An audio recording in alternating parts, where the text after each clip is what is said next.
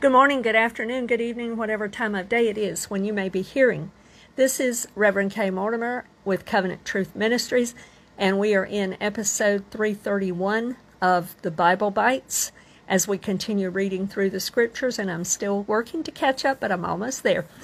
And today, my reading is uh, the the part that I'm going to speak about is found in Romans chapter 12 and 13.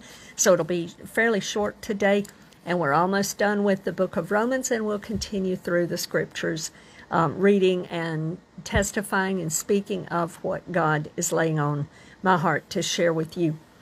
In chapter 12 of Romans, I want to read verses 1 and 2.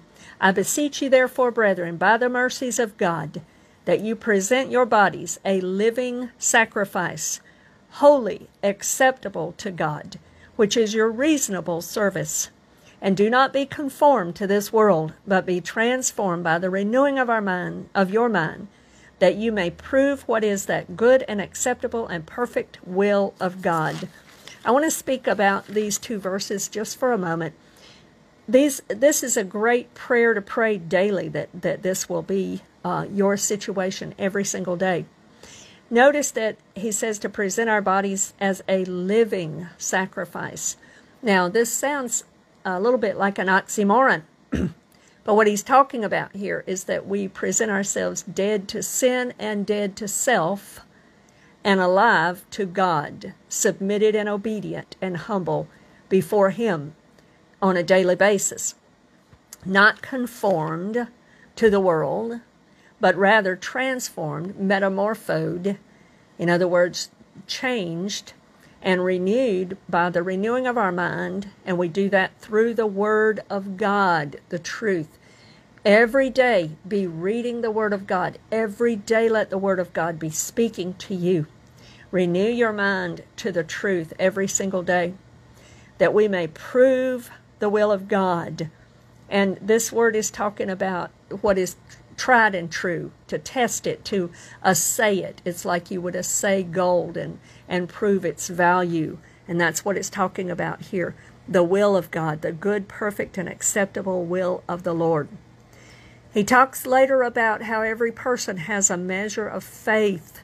Every person, you have a measure of faith, and our faith can be increased according to the Word of God. Even the disciples and the uh, centurion I believe it was the centurion, one of those that came to Jesus said, Lord, increase my faith. I do believe, but increase my faith. So we realize that we have a measure, but we need to let it grow. And it said in verse um, 17 of chapter 10 of Romans that faith comes through hearing the rhema of God. And so we have to be into the logos of God to let the Holy Spirit speak to us the rhemas of God that will increase our faith. I want to read verse 4 and 5 to you because Paul uh, begins speaking about that in this section, and he talks about it here for quite a few verses. Verse 4 and 5 says, For as we have many members in one body, but all the members do not have the same function, so we, being many, are one body in Christ, and individually members of one another. So he's just using an illustration here, and he says, you know, your body, your physical body, is comprised of a bunch of different members. You know, you've got your heart, you've got your lungs, you've got your hands, you've got your fingers, you've got your fingernails, you've got your knees, you've got your brain, you've got, you know, your eyes and your ears. I mean, there's just all kinds of parts that make up the whole of the body. And every one of those parts, by God's beautiful design, has its own function. And when all function in their place together, the whole of the body prospers. The whole of the body accomplishes things. So when the brain tells the um, the hand to write, and the hand writes, then there's an accomplishment there.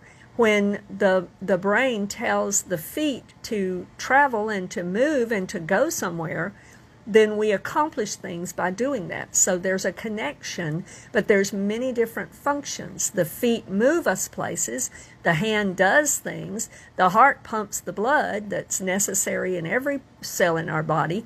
So I mean there's all kinds of different functions, but we have one body, many members.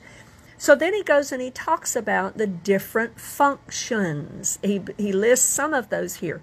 We'll find other chapters later where Paul also goes into detail about gifts and callings of God. He lists a few here. And so I want to talk about those. So some of the ones that he, he lists specifically here are gifts that differ, but they are all together needed for the function of the body prophecy, ministry, teaching, exhortation, generosity or giving of finances or time or talents, leadership, and mercy, showing forth mercy. All of those are important gifts that God gives to the body, and He gives different people different tasks to do in the body. One of the main callings that I personally have is a is as a teacher. That's what I'm called to do.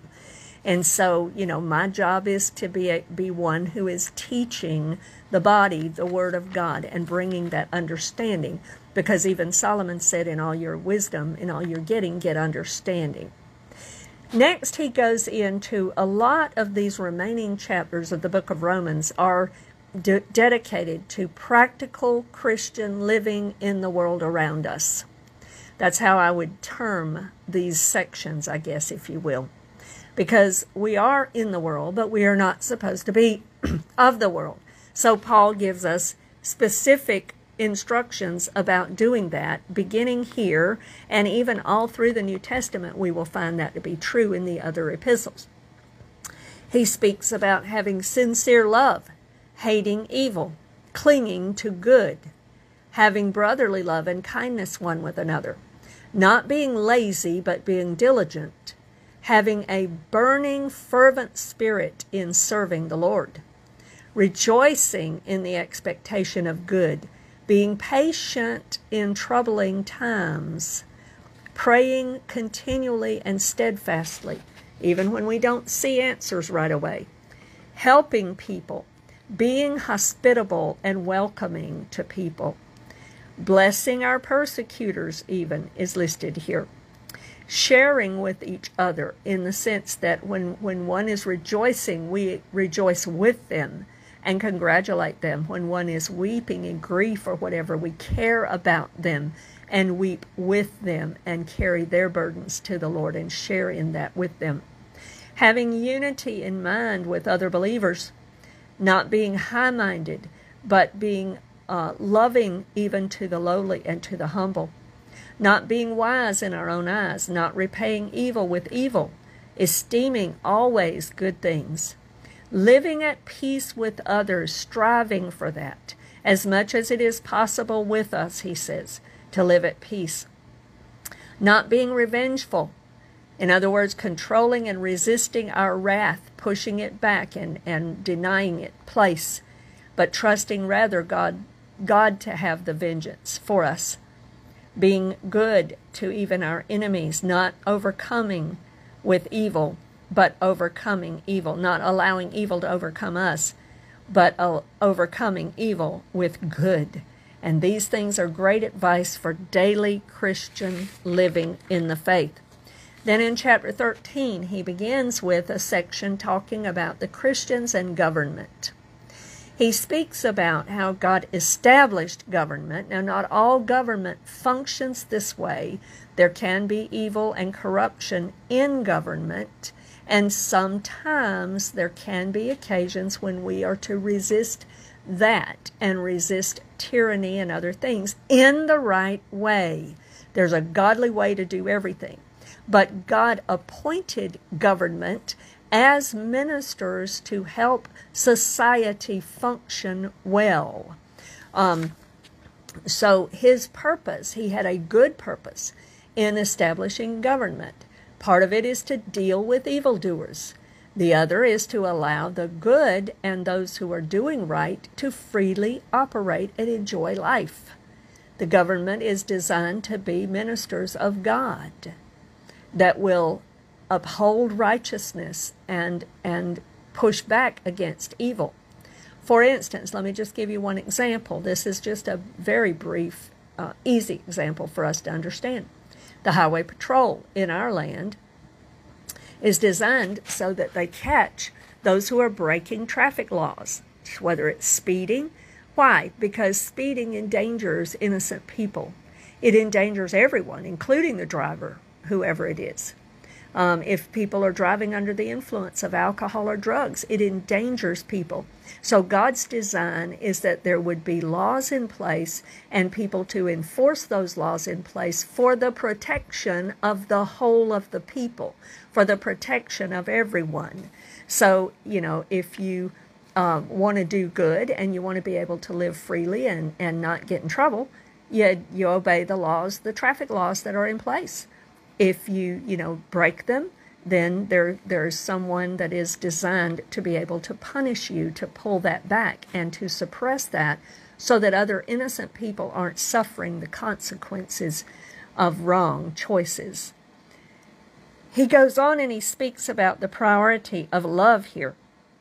He talks in verse 8 about owing nobody anything. Now obviously we all wish we could live in a day when that was true financially. It may not be true for all of us financially, but his desire and God's desire is that we be free of that because when we do owe people, we are slave to the lender. The scriptures are plain about that. But he says rather he gives priority to loving one another. That's the point. To, to operate by love because when we operate by love, we fulfill the whole of the law. He says, if we truly love our neighbor, we're not going to commit adultery. We're not going to murder. We're not going to steal.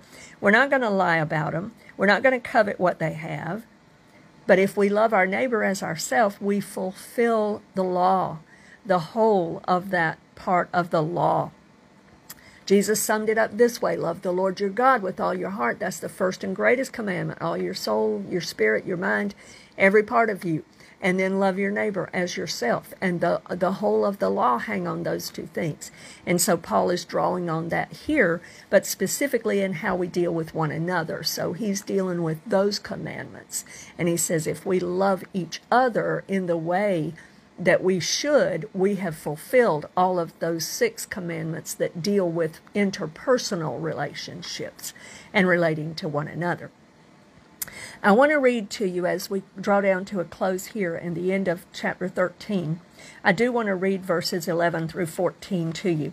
And do this knowing the time, that now it is high time to awake out of sleep, for now our salvation is nearer than when we first believed.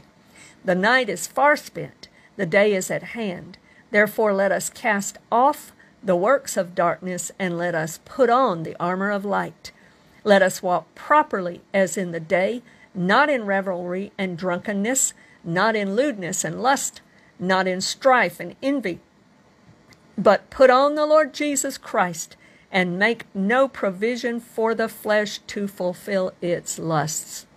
So, Paul ends this particular chapter speaking about how it's high time that we wake up and boy, is that not true today. The church must wake up and recognize the season that we are in. We are so much closer. He says this even then, 2,000 years ago, when he wrote this. He said this about how our salvation, meaning the coming of the Lord, the redemption that we're longing for, that rescue and that ability to be with Him is far closer and nearer than it was when we first started believing. It gets nearer to us every single day. And so he says, In these times that we are living in, cast off all works of darkness, put on armor of light, put on those things that, that please the Lord.